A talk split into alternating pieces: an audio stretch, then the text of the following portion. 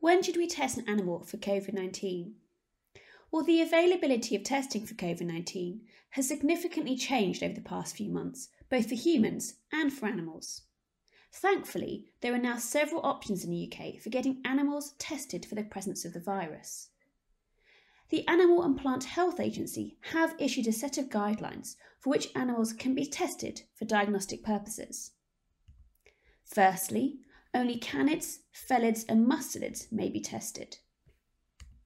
Secondly, the animal must be showing clinical signs of disease, either respiratory, gastrointestinal symptoms, or fever.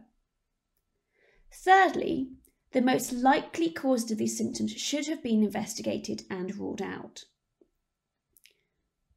Finally, it is advised that the animal must have had contact with a human that has had symptoms of COVID 19 in the past three weeks.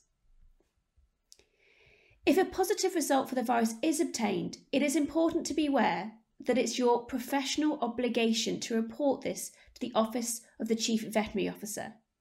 This supports the UK's reporting obligations for international animal health.